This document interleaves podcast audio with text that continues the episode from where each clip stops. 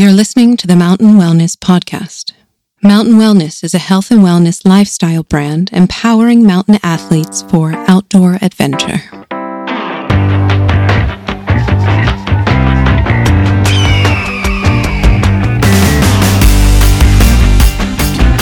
First episode ever, I'll never forget getting punched in the face by the tripod and the phone fell over on me. I saw it too. I was like, oh, that, that this can't be Oh man, that was bad.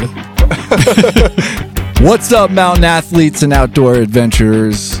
Welcome to another episode of the Mountain Wellness Podcast. I'm your host, Corey Reed, and I'm joined with my co host and good friend, Mike Maina. What's going on, my brother? Ah, California to Montana, bringing some sunshine. Dude, you got sun. Well, we got sunshine, but I'll tell you what, the weather is uh, showed up, man. Seasons have definitely changed here in Montana.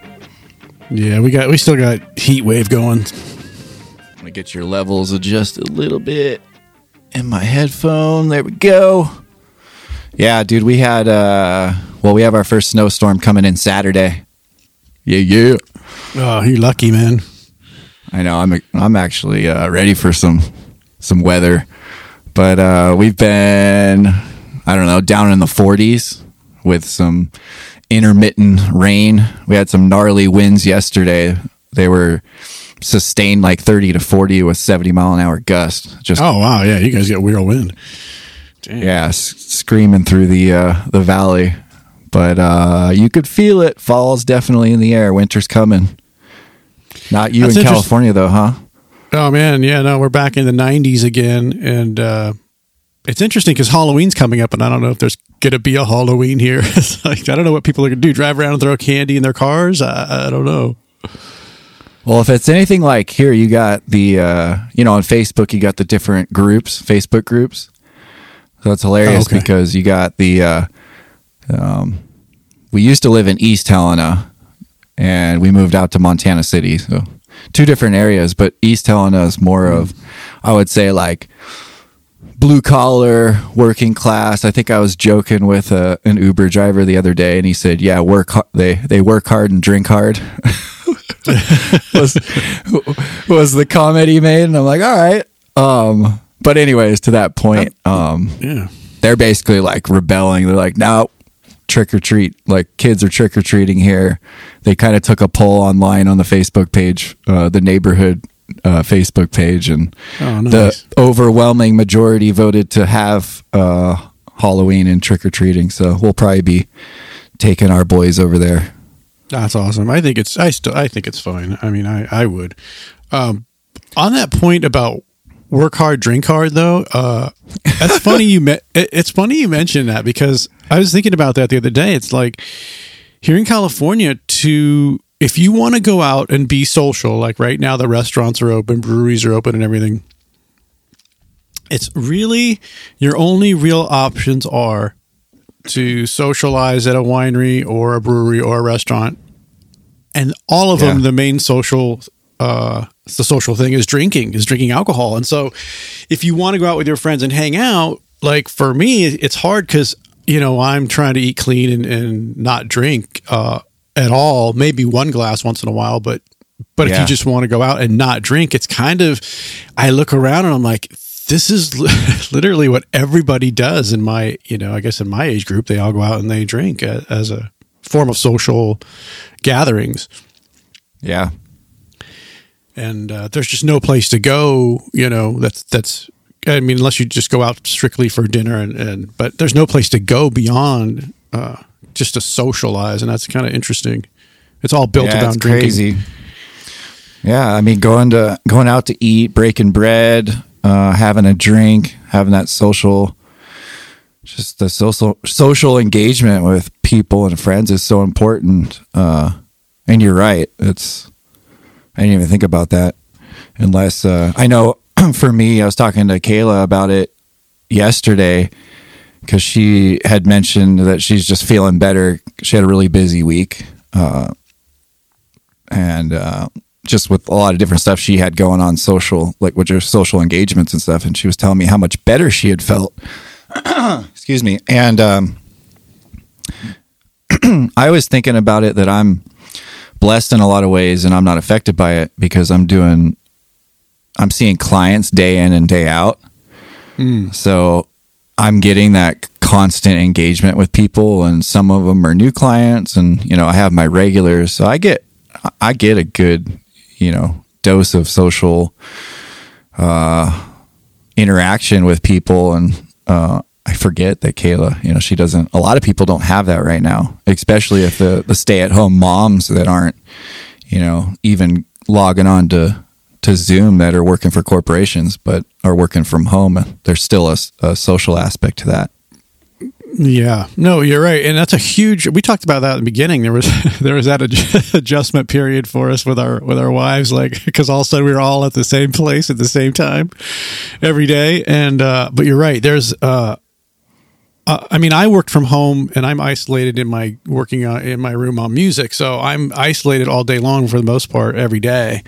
Uh, so I need to go out, and so it's worked out that we have some friends that are in the same boat. But you're right; the majority of the population is that's not their normal. That was not their normal every day. So all of a sudden they're isolated, Yeah.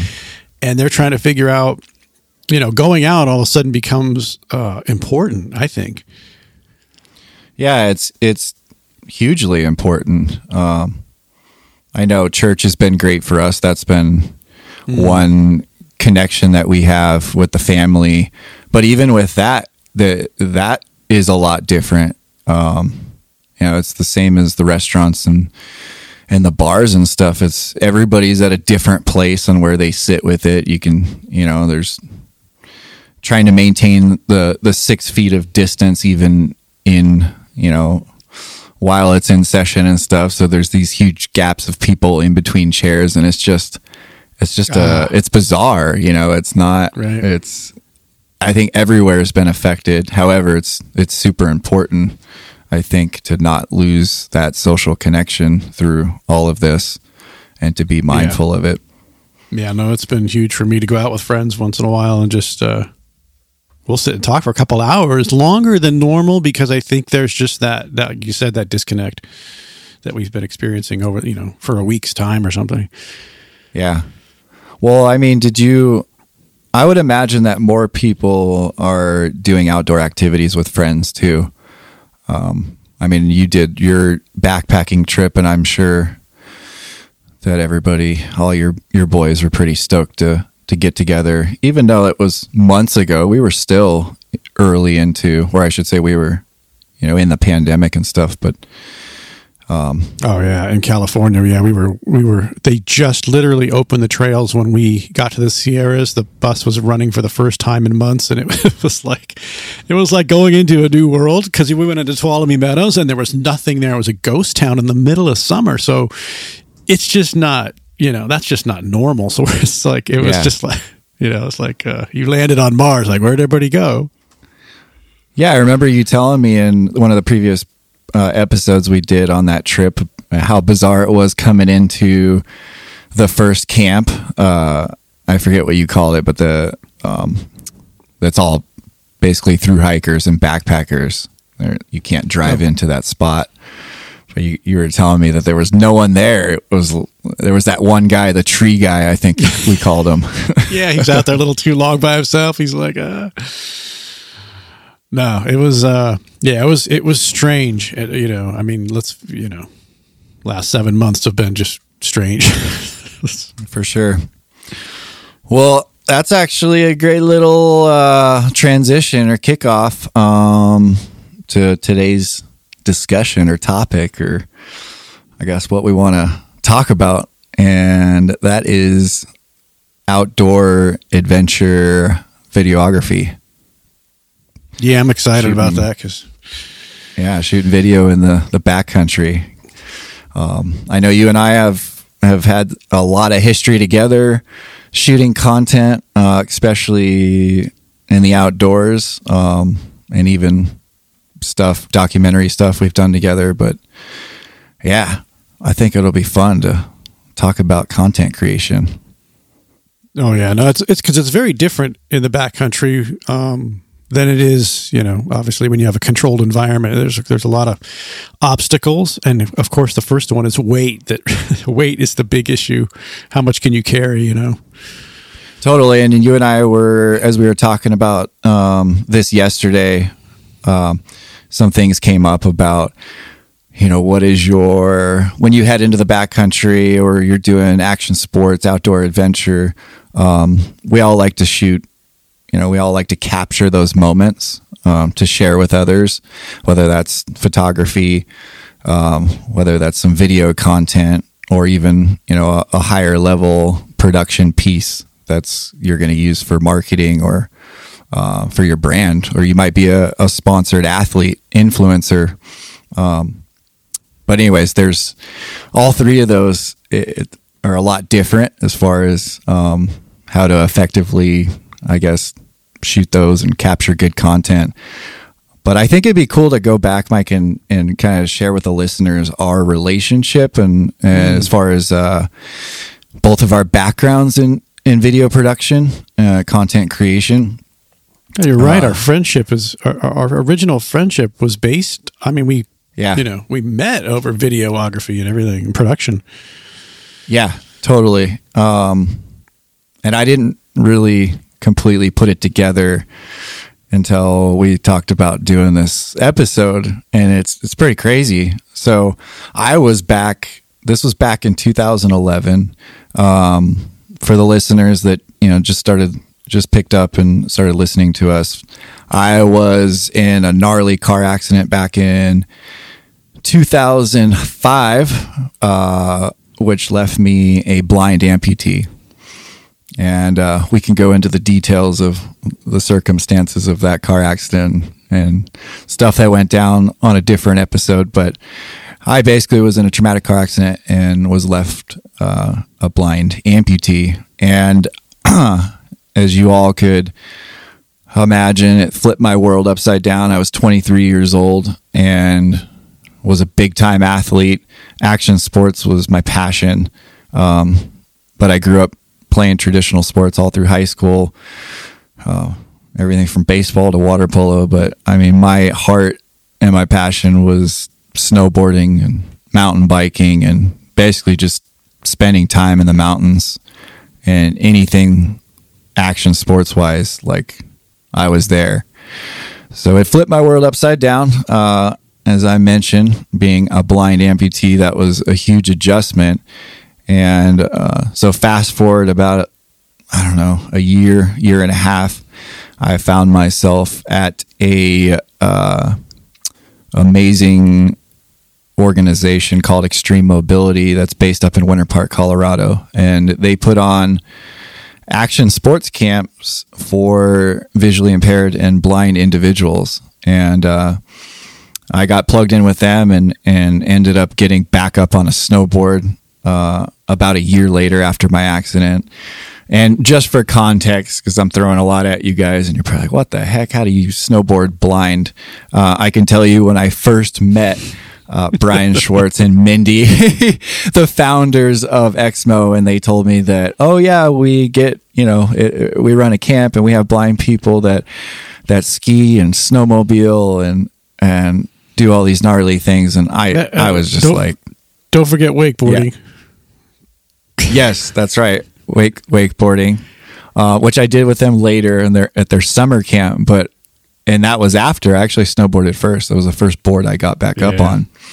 Um, but yeah, so I I, I uh, attended their camp back in 2000. I think it was 2011 for the first time, and got plugged in. They work very closely with the NSCD, uh, which is gosh the premier adaptive program in the country for uh, everything from adaptive skiing, snowboarding, sit ski, cross country. Like they just work with adaptive athletes. So I show up to Winter Park, Colorado, and um, I'd never been around an adaptive athlete before, ever. Like I didn't, and I had people coming in. And the earliest in my hospital room, people were bringing in magazine articles like, "Oh, dude, look at this dude. He's you know shredding on a snowboard, an amputee." Or that was right at the time mm. when Oscar Pistorius, I think his last uh, something right. Pistorius. Yeah, the Blade Runner um, which is yeah, that crazy what happened to that dude. But anyways, that was that was the stories I was hearing, and I literally was like, no way, like there's no way I could I could do something like that, and um, so I did, and I, I started riding with Exmo on a recreational level. You know, fast forward two years attending that camp, um, I developed a, a pretty good system uh, that enabled me to ride solo. So I would go up with a guide and and I mean, and this was a lot of trial and error. We tried a lot of different uh, techniques and and ways of doing it, but eventually we we got a system down to where I was able to basically ride out in front of my coach or guide and they would give me auditory like auditory feedback and we got the system nailed down and uh, so I'm sitting after one day of riding, two or th- I think it was like a third year I attended Exmo, the camp. I was sitting in the lodge having lunch, and the at the time he was the U.S. National World Cup snowboard coach, the para snowboard coach, and uh, I think I've I've mentioned this story before uh, in the past, but uh, Brant was like, "You're total bro." he walked up. He's like, hmm. "Yeah, so I heard you're pretty good at snowboarding," and I'm like, "Who is this guy?" And uh, he uh, he's basically just said, "Hey, what do you think about um, riding for your country, representing the U.S.?" And I just was like, "Wait, what? What are you talking about?" He's like, "Yeah, I'm the U.S. Uh, para snowboard coach, and uh, there's there's a there's a whole World Cup competition uh, on the para snowboard scene, and basically he asked me if I was interested in coming and riding for them, and I showed up the next morning to try out and uh, made the team, and so that was like my start of my professional adaptive athlete career, and that was right at the time when para snowboarding had not yet been uh, voted in as a Paralympic sport. So there was a hmm. huge push in like a huge push and movement towards that because we had the 2014 Sochi Olympics that were coming, and that was like the goal was to get para snowboarding into the Olympics. And Mike, you know, like you met a lot of uh, a lot of my friends in that scene, like Amy Purdy and Mike Shea, and mm-hmm. um, those were like the sort of, I mean, they were leading the charge on that movement you know, and Amy that and it, it did end up becoming an Olympic sport, and so she and unfortunately, I didn't, I didn't make it for a couple different reasons, um, and it, my sort of adaptive athlete career took a uh, turn in a different direction, but so that was. Uh, going back to how Mike and I met, that was where I was at. So I had just made the, the U.S. national team, or at least I was training with the U.S. national team, and there was this whole World Cup circuit. I got totally fired up. And uh, I think it was only three weeks later from that point I met Brent and tried out and had made the team. He's like, okay, your first competition is in Canada. It was like in Whistler, I think. And you got three weeks. And I was like, I was all fired up. I'm like, sweet. I've never been to never been to Canada before. It's always been a dream of mine to ride there. And um so I go home and then I don't know.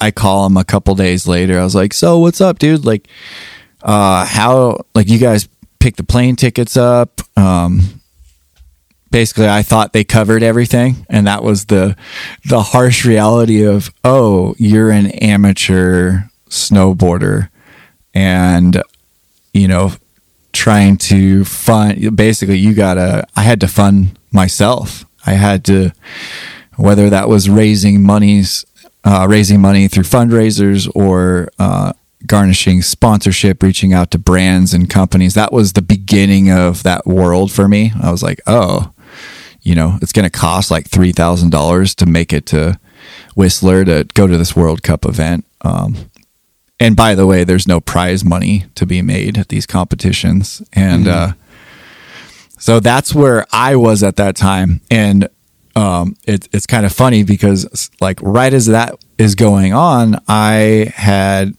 you know, I'm I'm like basically stepped into this world of high level professional sports. I mean these these uh, men and women are training to basically as Olympic athletes, and I'm like, damn, I need to step my game up. And that's when I got plugged. I got hooked up with Blair and Ah, got Blair, introduced to the world of CrossFit, right? And um, so Blair is uh, a mutual friend of ours and did a lot of work with Mike and I in the early years um, in our previous venture together, Ride with Core. And uh, so Blair was just doing personal training. I wasn't in at that time. I wasn't in a CrossFit box, and I wasn't a member. I just was basically had uh, hired Blair to to be my personal trainer to get myself to the next level and prepared for competition for snowboarding. And so Blair has this. Uh, he had this badass, um, basically garage barn style uh, gym in Thousand Oaks, California, basically uh, Mike's hometown, Moorpark, TO area. And so I, Blair had called me up. And he's like, "Hey, we're gonna do a sesh um, at my place today. Are you cool if um, another one of my clients comes?" Which was you, Mike. Ah, So I- okay. That yeah. So that was the. It's it's kind of fun revisiting these because you you know you forget the details over time, and then when you revisit them, you're like, dang, that's crazy because that was a long time ago, like those snowboard years. But yeah, so I showed Seems up like a to. long time ago. Yeah, It, I know, right? feels long.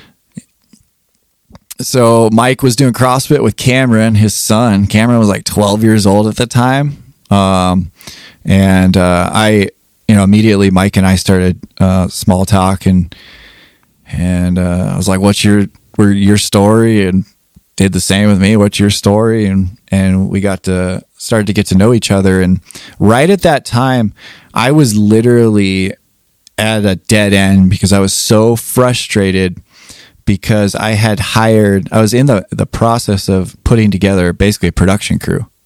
Um, and the reason I was doing that was because I realized in order to gain sponsorships for my snowboard career, like I had to highlight, like I had to capture me in action and, and basically have some sort of content to share with um, potential sponsors. Right. So I was, I was reaching out to friends and, and Mike, you know, I have a background in, in video production. I, I started, I started video production, gosh, in seventh grade It was my first video production class. And my first project I ever worked on was a moving montage, like literally Gumby, where we had this cam. it was like giant cam. I don't even think were, were they called camcorders, but like the VHS, Yeah. like the full, Um, yeah I think so. Yeah. or was the camcorder the first like mini i can't even remember i think a camcorder There's- might have been the first like m- not the vhs but the smaller not the mini dv but the smaller video Yeah, man, there were so many formats. I can, right there was mini ages. DV. There was super. No, not super eight, but there was something with eight in it. I don't even remember what that was. Hi8 or Yeah, Hi8. Yeah. that's right. Hi8 yeah so i think it was i think we were recording this would have been like early 90s probably like 1994 or 95 so yeah like literally a move uh, uh, a moving montage gumby style like stop record you know you move the little like clay figurine an inch. So that was my introduction to video production years and years and years ago. Um, and then i continued that all through all the way through high school. And i was super fortunate to uh, to be part of a high school video production program where the, like mr kemp our teacher was like he just was cool man. He was into it. And uh, everything from film history even to the um, broadcasting. So we had a broadcast studio that we used to stream like a morning, basically news uh, out to each classroom. So I got to work on like VTRs and you know like just the whole like uh, broadcasting side of it, and that was pre-digital era. That was like you know, everything was still analog. So you had to cue it and working on analog soundboards. And, and then I went into, went over to Moorpark Junior College and started there, um, took some film classes over there and produ- like video production classes in hopes of, you know, getting into a bigger film school. Um, and simultaneously started working in audio video, high end custom audio video. So that's sort of like my background in, in video production. And, but when I had met Mike, I was literally putting together this crew to shoot a highlight video so I could gain sponsorship. So I started venting. Well, actually, let me back up. I asked Mike, I'm like, what's your story? And he goes, well, I'm a music composer. And I'm like, music composer? You don't hear that too often. That's pretty sick. And we got to talking about, you know, your music stuff. But then it was interesting because you immediately shifted gears right to like. You're like, yeah, well, but I'm really passionate about uh, documentary filmmaking, and I'm working on a project right now for the Wolf Connection. And, Which is funny because uh, I had and no idea what, what documentary filmmaking was. I just wanted to do it. I got a right? camera. That- yeah, totally. dude. And you know what's interesting that you say that that was me in like the fitness. Like I was complete like I knew I wanted to get into fitness and learn how to train and do all that stuff, but I came from like the SoCal surf skate snow punk rock background. Like we didn't train. Like we Yeah, didn't so- you know what I mean? We didn't we didn't do that stuff. So Yeah, no, um, CrossFit. When you we both had that experience with CrossFit, I remember my first experience because I was there for Cameron because he was in football, and so that's why he was there. But I thought, oh, you know what? I'll do this with you because it seems like a really good exercise for your team. So, yeah, and Blair start- would just I start- crush us. oh my gosh! And I remember like my one of my my first workout. I think it was on the rower, and uh, I remember just like walking out of the rower, getting in the car as we were done with our workout, driving down the street, and then pulling into a donut shop and like throwing up out front. I was like, something's wrong with me, man. And I got sick I from just the rower killed me. And I, you know, when you're not used to that, it could just burn you. Yeah, and Blair always used to start off with the two 500 meter sprints on the rower before we'd even got into the the workout. Um, and that would, yeah, totally. Back, in, I remember back in the day with CrossFit gyms, man, they used to have buckets. Like there was stacks of buckets in the gym because everybody Oh. would puke during workouts. I think uh, that's changed a quite a bit over the years. Um, Yeah, I guess they weeded us like- out, right? yeah, where your gears are now. But anyways, that was like when you and I met. It was literally like, you know, we're over at Blair's house. I shared, you know, my, I guess at that time, really it was frustrations about, you know, where I was at because I knew I had this opportunity, but I couldn't, I couldn't produce the content that I needed to produce. And, um, and that, that, that started our relationship. You're like, really? Well, man, that's, we might be able to work something out. And that was, that's how it all started right there. Yeah, that was amazing too. Because the luck, the fortunate thing was is that I had the time. It's like the music gave me some of my time back, which allowed me to be available. You know, and that's one of the things I was just talking about or listening to some guys talking in the in the entertainment side of the business is you just got to be available. Like you, you know, because shoots come up on the drop of a hat. Like you could get a phone call and be shooting that night, you know, or that day. Uh, if you're available, so you've got to have the Yeah. time, and then you got to have the gear. Yeah, it's so true. Um, and I'm just, I'm just like thinking back on from that, the beginning of our relationship as, uh, as far as like content creation goes, um, to where we are now, you know, how much stuff we've done together in that time. And did you, I know for me, uh, going back as far as as it pertains to action sports or just shooting content in the mountains. Like I can remember all the way back in like snowboarding when I was a teenager. I got a camcorder and that was like my first mini D- DV camera with the flip uh like the flip LCD screen and that was a game changer for like us skateboarding and snowboarding because you didn't have to, you know, have your eye up to the that um whatever that dang thing thing's called Yeah. the viewfinder and uh but yeah i remember like shooting skate videos and snowboard videos like way back in the day. And it's interesting to think about like we didn't have platforms to put them up on. You know, we didn't come home and and Oh, get them man. up on Instagram. Like I would love that. That'd be so rad It's to be able to now. go back. It's Yeah. just instant. You can just upload directly to any of your platforms so fast. in the catalog to be able to like now being you know late 30s it'd be so cool to to go back and to have like those highlights of you know for my, all my videos i haven't i'd love one day to to hand them over and have them uh, converted Oh, onto cool. like you know digital Oh, I stuff, totally do that. i have like ziploc bags full of old snowboard and Oh, skate wow. Videos of back in the day. But that was my experience my first experience of shooting content um like as far as like action sports goes. Um, yeah, and, I, don't think know the if- GoPro the GoPro changed it all in in a, in a lot of ways. dude. Especially with stability right Well, but early the on, they didn't have the stability early on, so they had this great camera, but the thing shook so bad. It's like nobody wanted to watch GoPro content. I mean, they did, but they didn't because they knew their the shake was going to be so bad. But like, okay, snowboarding, skiing, stuff like that was smooth. But you know, you get on a mountain bike with a first GoPro and you can't watch it. It's just painful. yeah So they had, you know, the evolution had to be stabilizing all these cameras so that the action sports would. And now, of course, uh, they stabilize things so you can watch just about any any crazy action sport. And you got to put the camera right in the action. That's one of my things. Is you- you've got to get the camera right up close into the action. You know.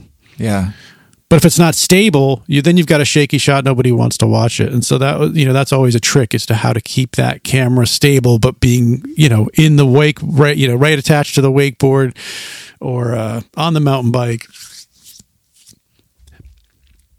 right on the handlebars. So- you know, when we did our multi-pitch climb you captured that like you shot that entire climb. We trained you actually specifically trained with the cameras before we did the climb. But what equipment did you take on that one? And for the listeners that just tuned in um, we did a, a five i think it was a five pit five pitch Yeah. in Yosemite, um, multi pitch sport climb. And uh, Mike captured everything. And for any of you that have climbed before, you know that climbing is already difficult, let alone um, bring bringing gear along. So, is that what were you shooting on that? Did you bring multiple cameras? um, I did. I think I brought a. I brought a of course you would. I love it.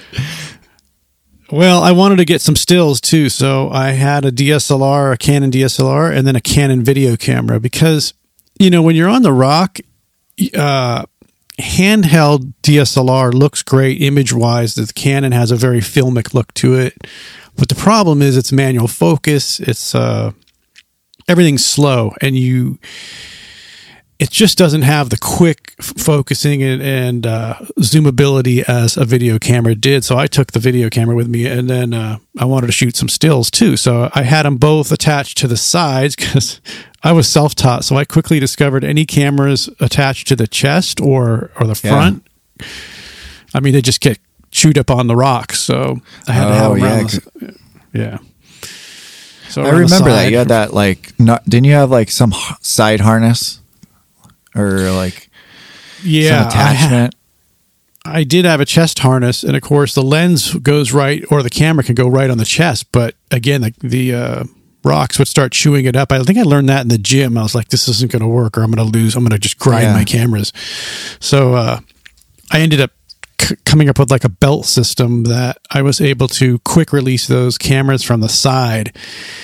And uh, but the thing is, you know, it's the, the the hard thing to manage is the is rock climbing is inherently dangerous, has a dangerous side to a risk side to it.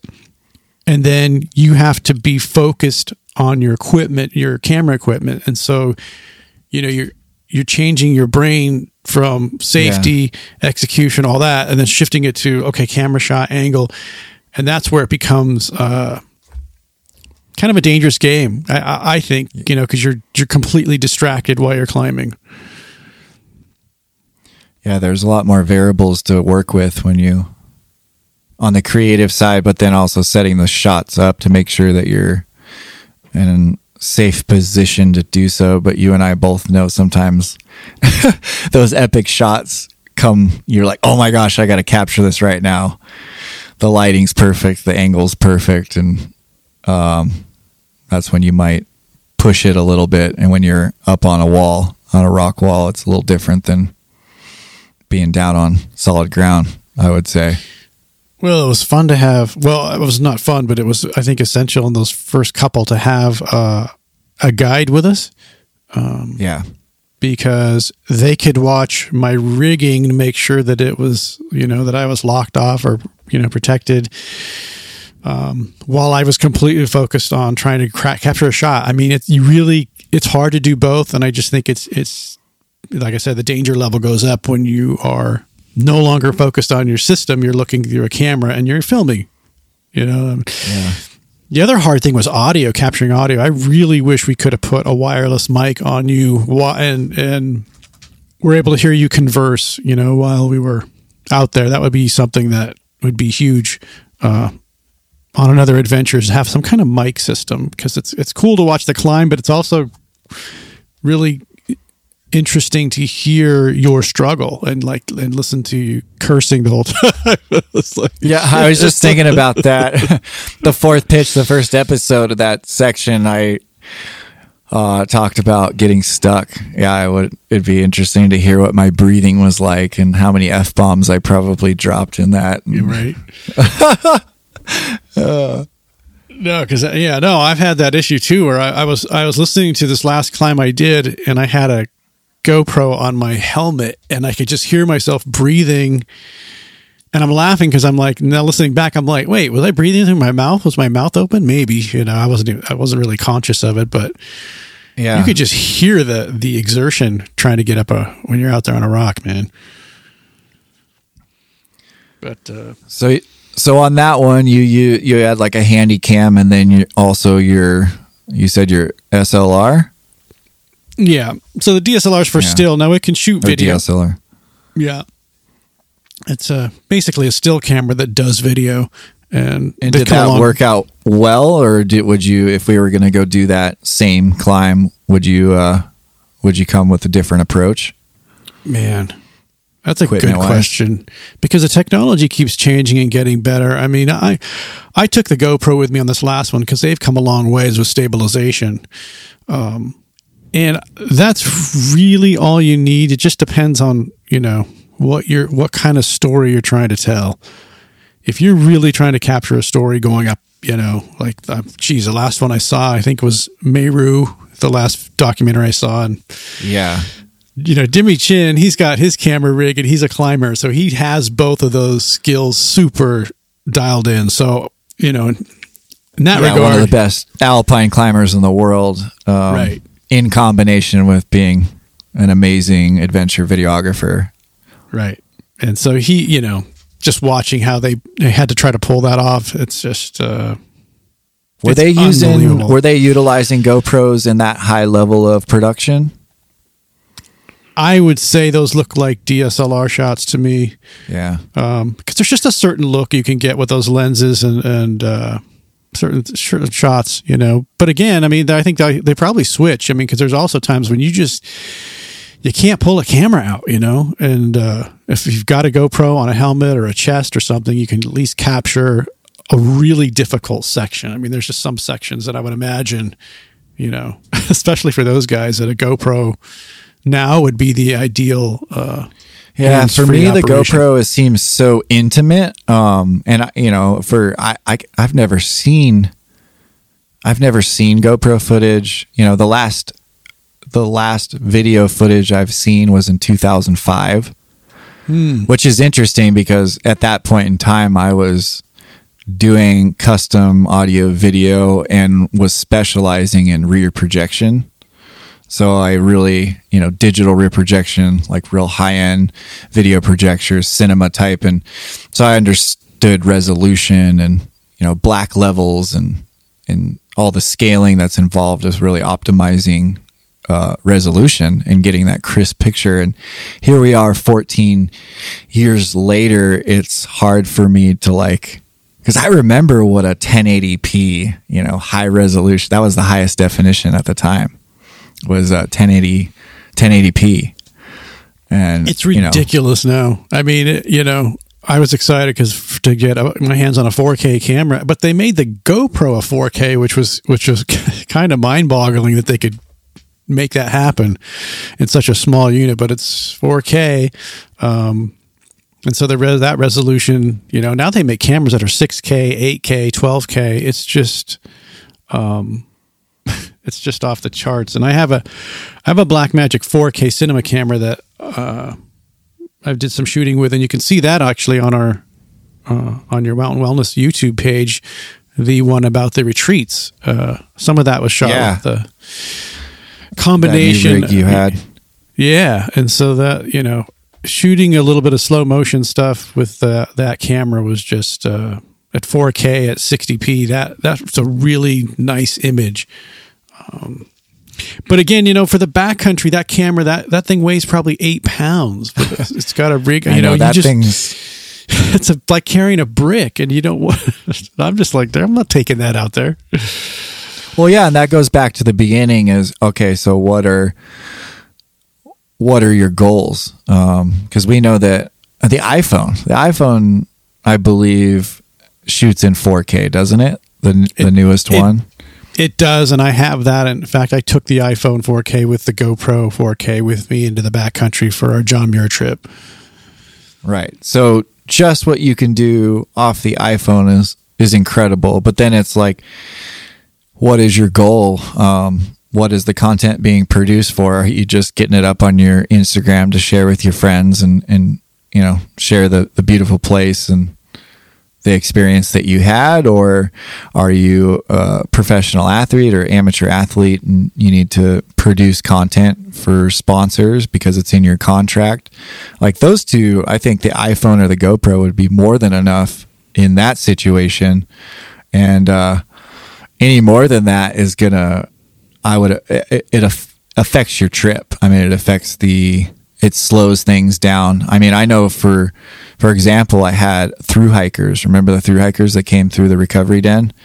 Ah, right, i don't know right. about two months ago. And they were it was hilarious because it was husband and wife and they were from upstate new york. And uh, they had just decided i think he was a real estate photographer and she was a dancer professional dancer broadway like all that type of stuff. And those two industries are well they, they got hit hard with covid so they weren't working. So they got this idea of like oh let's go do a thousand miles on the continental divide trail. So they had showed up. I got a call one day like and it was an evening and it was from their producer. And he's like hey uh i found the i ran across the mountain wellness website. Love what you're about. I'd love to get um this uh i got this couple that's doing a through hike and we're producing this documentary film so on and so forth and so they show up the next day to get some you know get some good work done some massage and body work i put them in the sauna i gave them the full the full works and stuff and it was funny because that was the first thing that I asked them. I started, you know, I was really curious about the production side of it. And I said, How's it going? They're like, Oh man, like we're so far behind schedule because back to what you were saying, like setting up shots, you know, like it, you can't just like flip the camera on and, and have this, it, it just, you know, on your shoulder going the whole time. They're like, and man, everything this just took so much longer because we'd have to have the camera crew go, uh, you know, go ahead of us to make sure that they were getting the shot coming in. And then, and basically it became a production. And I would imagine that it, uh, it probably took away, took away from their experience. Oh, it had But, to um, have. It had to. you have. know? I mean, when you're a back, you know, especially backpacking, but if, you know, when you're backcountry with your buddies, the last thing you want to do is stop, wait for someone to go out ahead, and then you know walk without pretending like you're not on camera and walk. It's true. and, and, you know, it, it's just a, it's just a, it's a buzz killer for the wilderness, man. But It's true. I don't know, even like pulling my iPhone out when I'm when I'm doing stuff like that. Yeah, I mean, it, it, there's a disconnect there with what with why you're there to begin with. So, I mean, I can imagine if you, if you're doing a production, it's really not about the experience out there. It's about the production. I mean, Yeah, and that's kind That's of what. I that's kind of what I got out of it got out of it. But I feel like you did such a good job though on our climb. Uh, and maybe because it was just so challenging for me that I didn't even have the production the production side in in mind because I was like so hyper focused on what you know the challenge ahead. But I will I I just remember this moment we had on the climb and it was the third pitch and I think you guys had asked me if I wanted to climb last because I was Oh, climbing as middleman. that's and right. that so I was could get up above. right. Yeah. I wanted the camera I remember, like, I- oh. yep. Yeah. That was scary. I was a little I was a little nervous. You guys had both taken off um, before me, so I was hanging out on that ledge all by myself, but it was all for the shot. Well, you were roped. Yeah, you were roped in, which was the good thing. I mean, you were tied, or were you? I think, or did you have to tie in? I can't. I, I'm pretty sure you were tied in. No, I had to no, I You had, to, tie, in. Yeah, Yeah, I had to tie yeah. in. That, so we were full on sport climbing. So yeah, he he had because you were tied in to belay. So he just I had like a a short line uh connected to, I don't even remember honestly. I know a couple of the pitches he had us on anchor, like he had set an anchor so when we weren't on belay, we could connect into like a quick draw. So we were we weren't just like completely free Right. if I remember right. Yeah. But yeah, it was a little unnerving. One, I'd never done a multi pitch climb before, but two, you guys were uh, out ahead of me. I had no no visual and no no audit. Like I couldn't hear you guys. At that point, it was just the rope Yeah. that I. That was the only form of communication that we had had. That was the only connection you had to getting off that rock. That's what it was.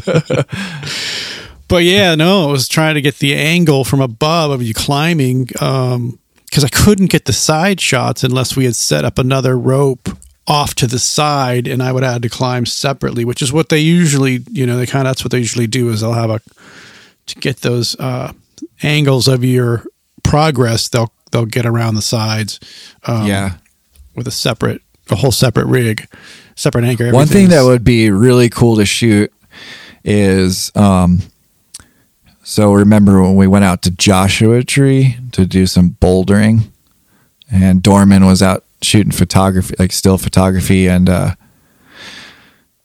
just made me think of drones. Like that's something that we started shooting with in the last I don't know, 3 or 4 years. Oh, I'd love to be able to just stand on the ground and film all of the progress from a drone. That would be awesome. Yeah, that's what I was thinking of. Man, it'd be nice to. I'm sure they utilize drones on some of the bigger feature films like Free Solo and uh, that Conrad film you've been talking about. I don't know. Does does Jimmy Chin? Do they utilize drones? I Yeah, imagine I'm trying to think back about the the different shots that I saw. I know there was definitely maybe a couple drone shots, but there's a couple of issues I think with drones. One is they're they're for most for the most part they're not allowed in most places, so I know that's going to be a problem. Totally. Um, you can't get too close to the rock because then, of course, you know you have uh, multiple issues there hitting hitting someone if it takes a fall uh, or just crashes into the rock. Even though they have Yeah. now they have the sensors that can sense an object, so you're never going to get. Uh, you might you're not going to get the facial angles because you're not going to be able to get close enough to that rock. You know what I'm saying? So there's some limitations. You can show the expanse and the wide shot of the the drama of how high and and that si- sense of it, and that's about Yeah. it though. But you still need those handheld cameras to get you know get in tight um, on certain angles that you just can't get with a drone. But the combination is powerful for sure. right, because you did that on the one, the Iris, Yeah, when we were sh- Cam uh, was flying the drone and you were shooting on, uh, I don't know, one of your one of your cameras. Yeah, I love the drone That's a for cool piece. landscape. Yeah, the drone for landscape is, uh, you know, it's unmatched to really give you a sense of where you are. And I think, like you said, on Iris, the combination of the uh, the drone getting those wides and then you know switching back to close on the up on the side of the rock. I mean, you just just the combination is really powerful to get, and that's the way it is. I think most of, with filming anything is the drone's only really good for certain things. Yeah, no doubt. So So uh, motion, now, it's good for motion. now with uh, I got the perspective and the motion for sure because you get those big pan. I would imagine. And see, this is another one of those. I can imagine it, but I've never seen it before.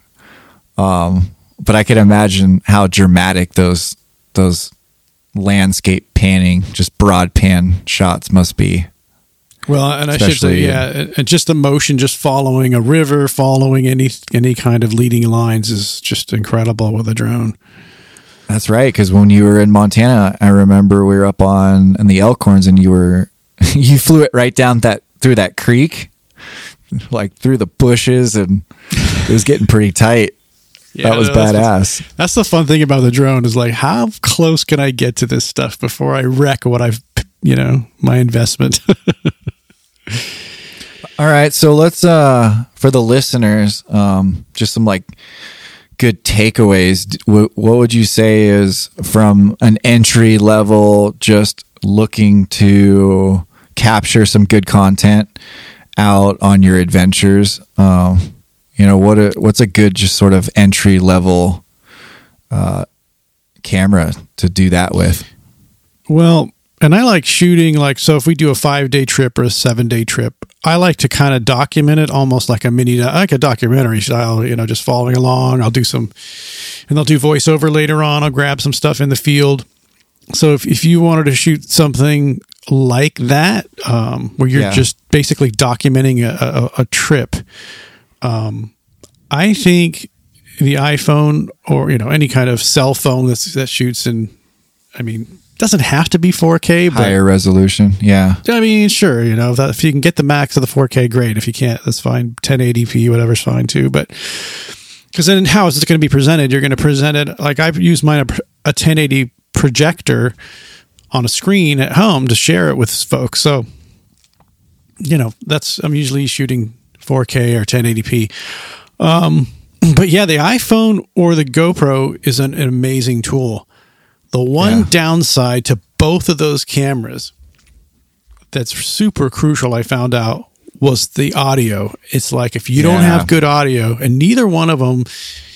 See the thing, because I'm in the sound side of the business, is you got to have a, you got to get close to that microphone. Like when we do our podcasts, we're you know we're really close to the mic, so you can hear everything clear Yeah. with those those two devices usually you're a few feet away. So you're picking up all the background noise. Like if you're near a waterfall anything that's going on you're picking up all that sound and you're far from the mic. And i had a lot of issues editing with the gopro sound. I was just like frustrated sometimes trying to get good audio with it. So those two cameras but i but if there's any way you could get a wireless and they have them wireless um lavalier mics built for gopros and cell phones and you could just attach right? it yeah it's totally right and i'm See, getting I where, I learned mean, something today. I didn't know that. no, I will not go out there again with bad audio. I'm like, I'm done. So, uh, you know, a couple hundred bucks between one and two hundred dollars, and you can pick up a really nice wireless mic that'll work with your cell phone. So, audio is a huge part of the visual, which is is uh, you know, so I that's just my suggestion on on those two cameras with a decent microphone. Um, and then uh, something I learned from a great documentary filmmaker guy I follow on YouTube. Yeah. I'll have to I'll have to put his name up there, but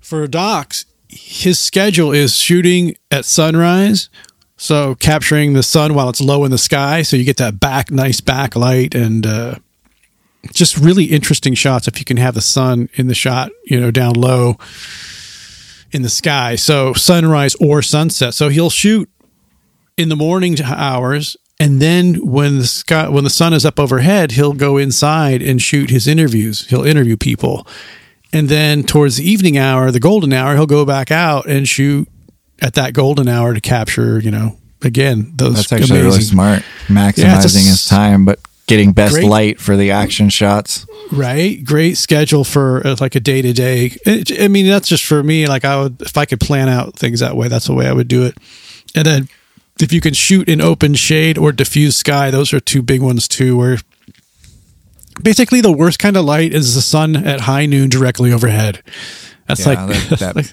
blue light that just you Yeah. get no sort of uh, contrast with anything. Yeah it's just hard light shadows are just you know raccoon eyes all of that stuff with the hard shadows. So that's the other thing if you can get those two. But you know in the backcountry it's hard because you don't always you know you don't always get the opportunity because you're just out there with your friends. Um, the other thing i try to do is get a lot of camera angles. So i'll, I'll count to 10 on shots. I'll Yeah. just take a shot count to 10 and then move on.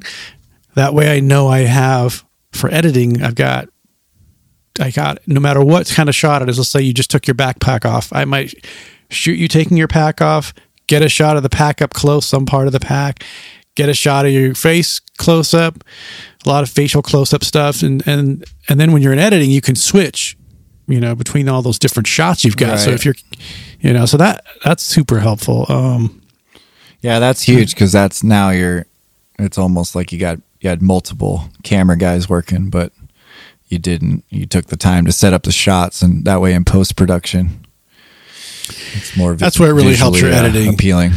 Yeah, it totally Yeah. it gives you it gives you options, and if you got clean audio, you know those two things are are huge. Um, and then I love leading lines out there, like because depth. It's funny how audio, music, and video creating depth and width is the same kind of. It's the same approach. Um, Yeah, in music we set things in reverb way back and then we have things completely dry um, real close to the right up front and those things create Yeah. depth.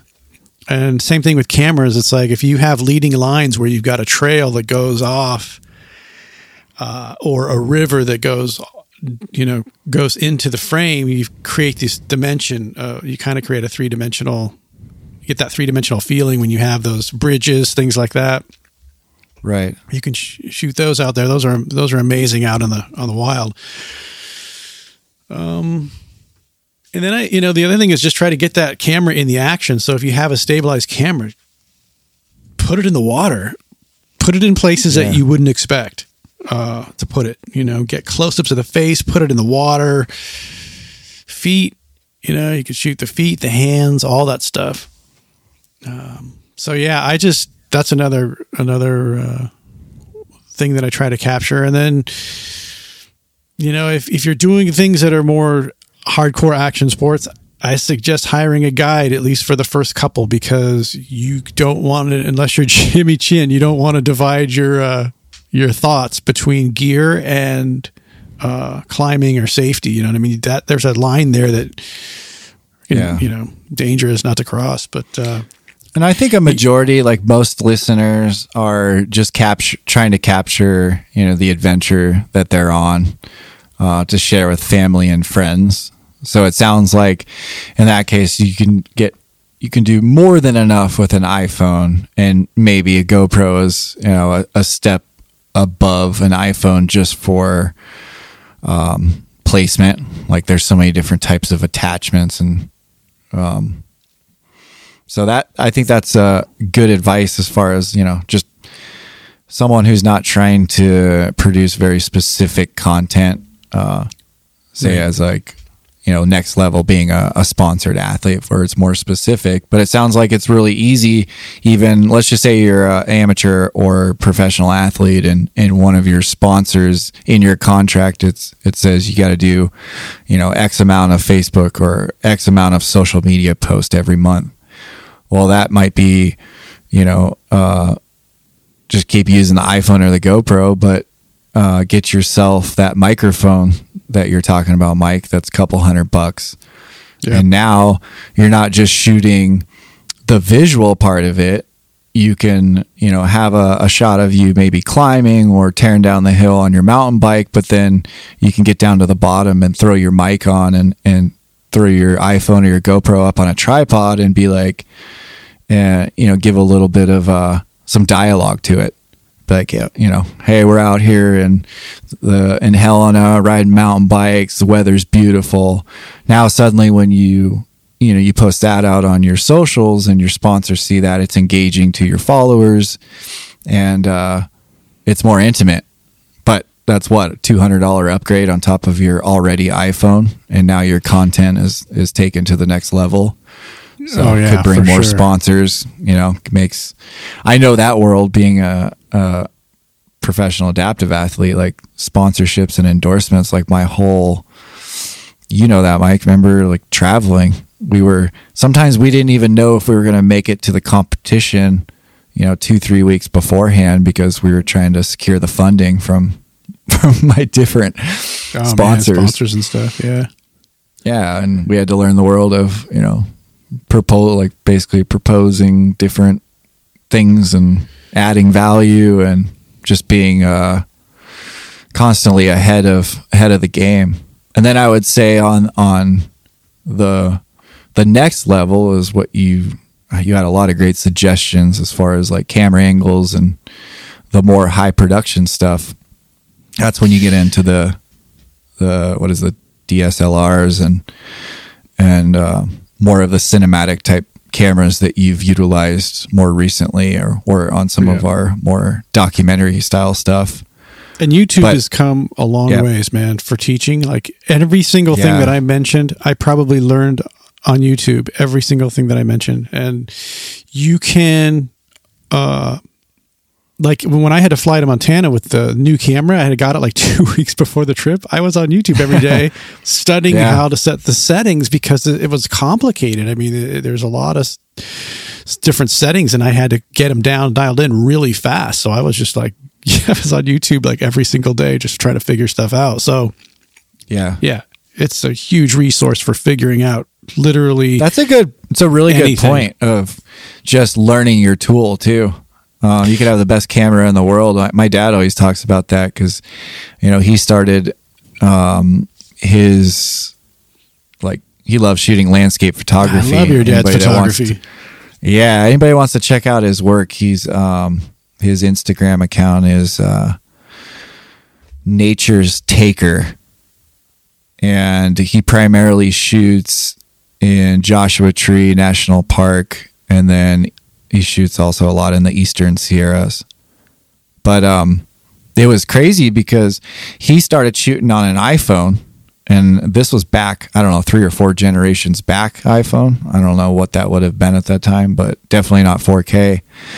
And um, just because he got the lighting right and was able to frame things in the right way, you know, people were constantly like, "What camera are you shooting on?" And they Yeah. thought, you know, it was going to be this like amazing, epic, most expensive, top of the line camera, and it wasn't. He was shooting on an iPhone, but just understanding lighting and composition and how to frame a picture. That's the thing. Um, Your dad had that. He had Yeah. the he, he and that's a really good point. Is I would rather have an iPhone right now and have multiple lights. So if I was setting up a shot, so I Yeah. could light the background and light things specifically, I would rather have those lights than a better camera because I realize, you know, the lighting and the framing is is huge. Uh, Yeah. You stick a 4K camera up to next to a red, yeah, the red's going to look a little better, but in a really well lit, well decorated scene, it's like, eh, it's it's uh, it's minimal. It's just it's.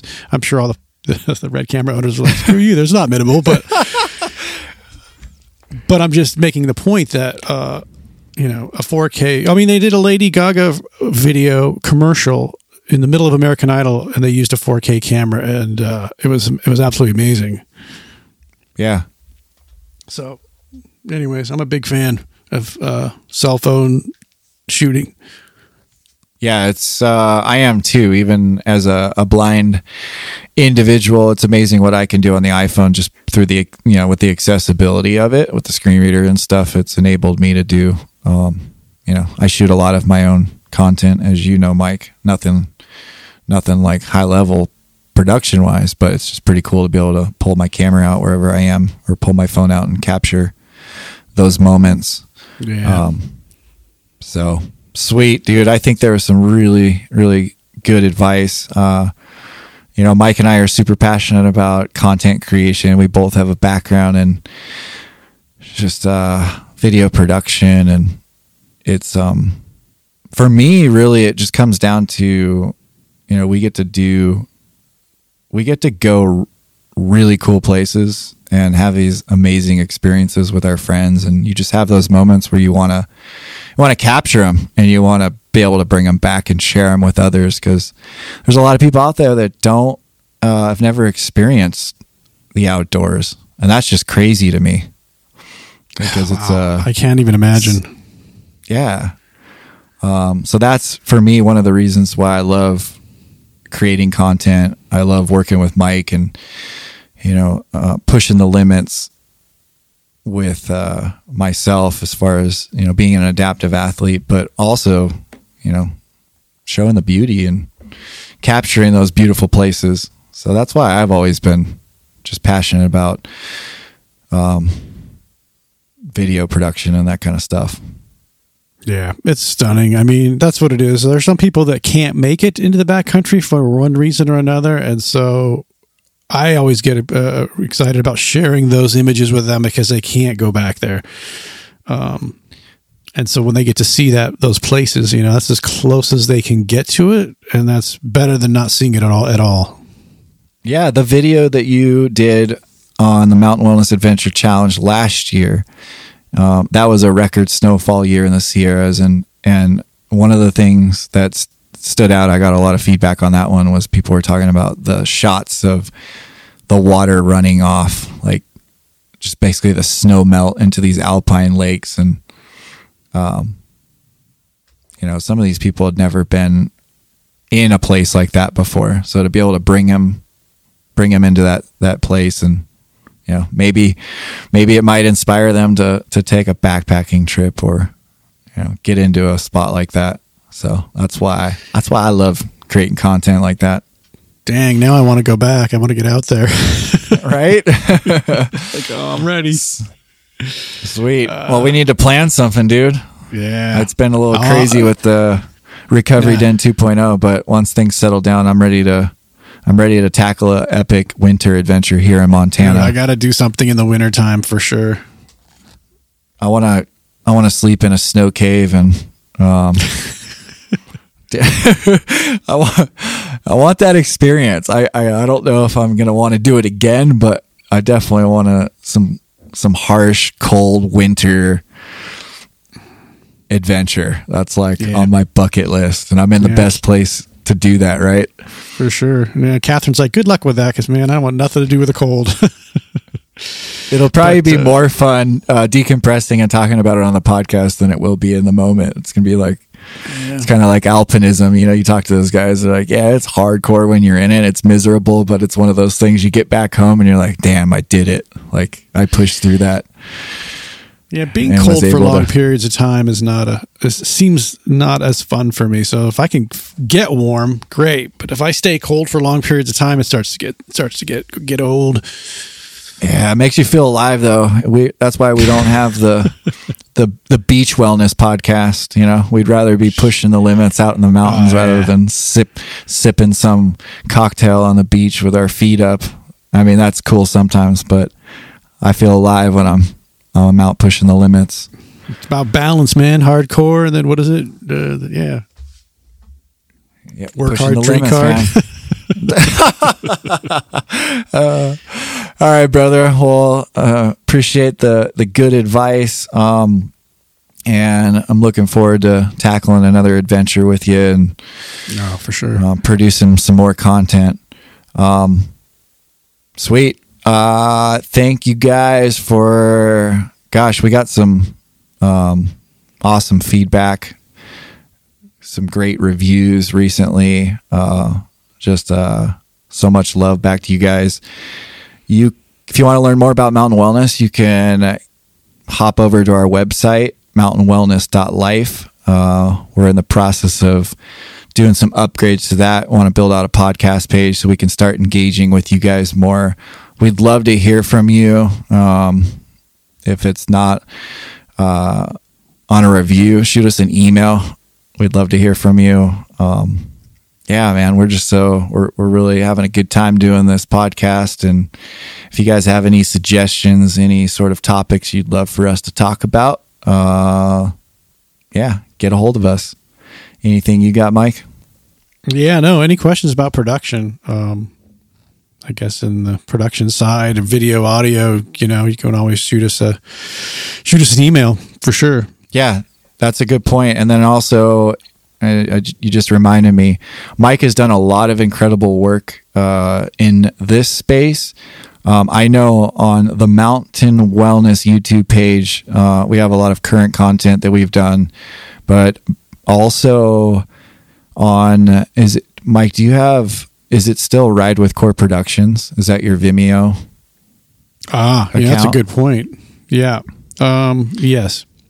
Yeah, so Ride Ride with Core Productions, the Vimeo page is Mike's personal um personal uh, Vimeo page and he's got a lot of good content that he's produced especially on some of his backpacking trips with uh the Man Scouts on his uh through hikes. I know you got a couple of trips I might have there. switched those over to yeah, a couple there, and I think I might have switched some of those over to YouTube. But uh, I'll be uploading the John Muir trip in the next day or two, so I'll, have those up there. and then what's your YouTube? What's the YouTube on? That's a good question. I think it's M Media. Um, I just want to make sure it comes out that way. Yeah, you you can look it up right now too if you got your computer in front of you. Yeah, I'll post it. I'll post it in our description. Um, on this description, I'll post the links. Okay, it'll be in the show notes. But yeah, there's some great stuff. A lot of what we talked about today um, between those those three pages: uh, Ride with Core Productions, Mountain Wellness YouTube page, and then M Media. But we'll have all those hyperlinks in the show notes. So check it out. Um, and we will catch you guys next week in the next episode. Yeah, I'll see you on the mountain. Sweet. Later, brother. Here.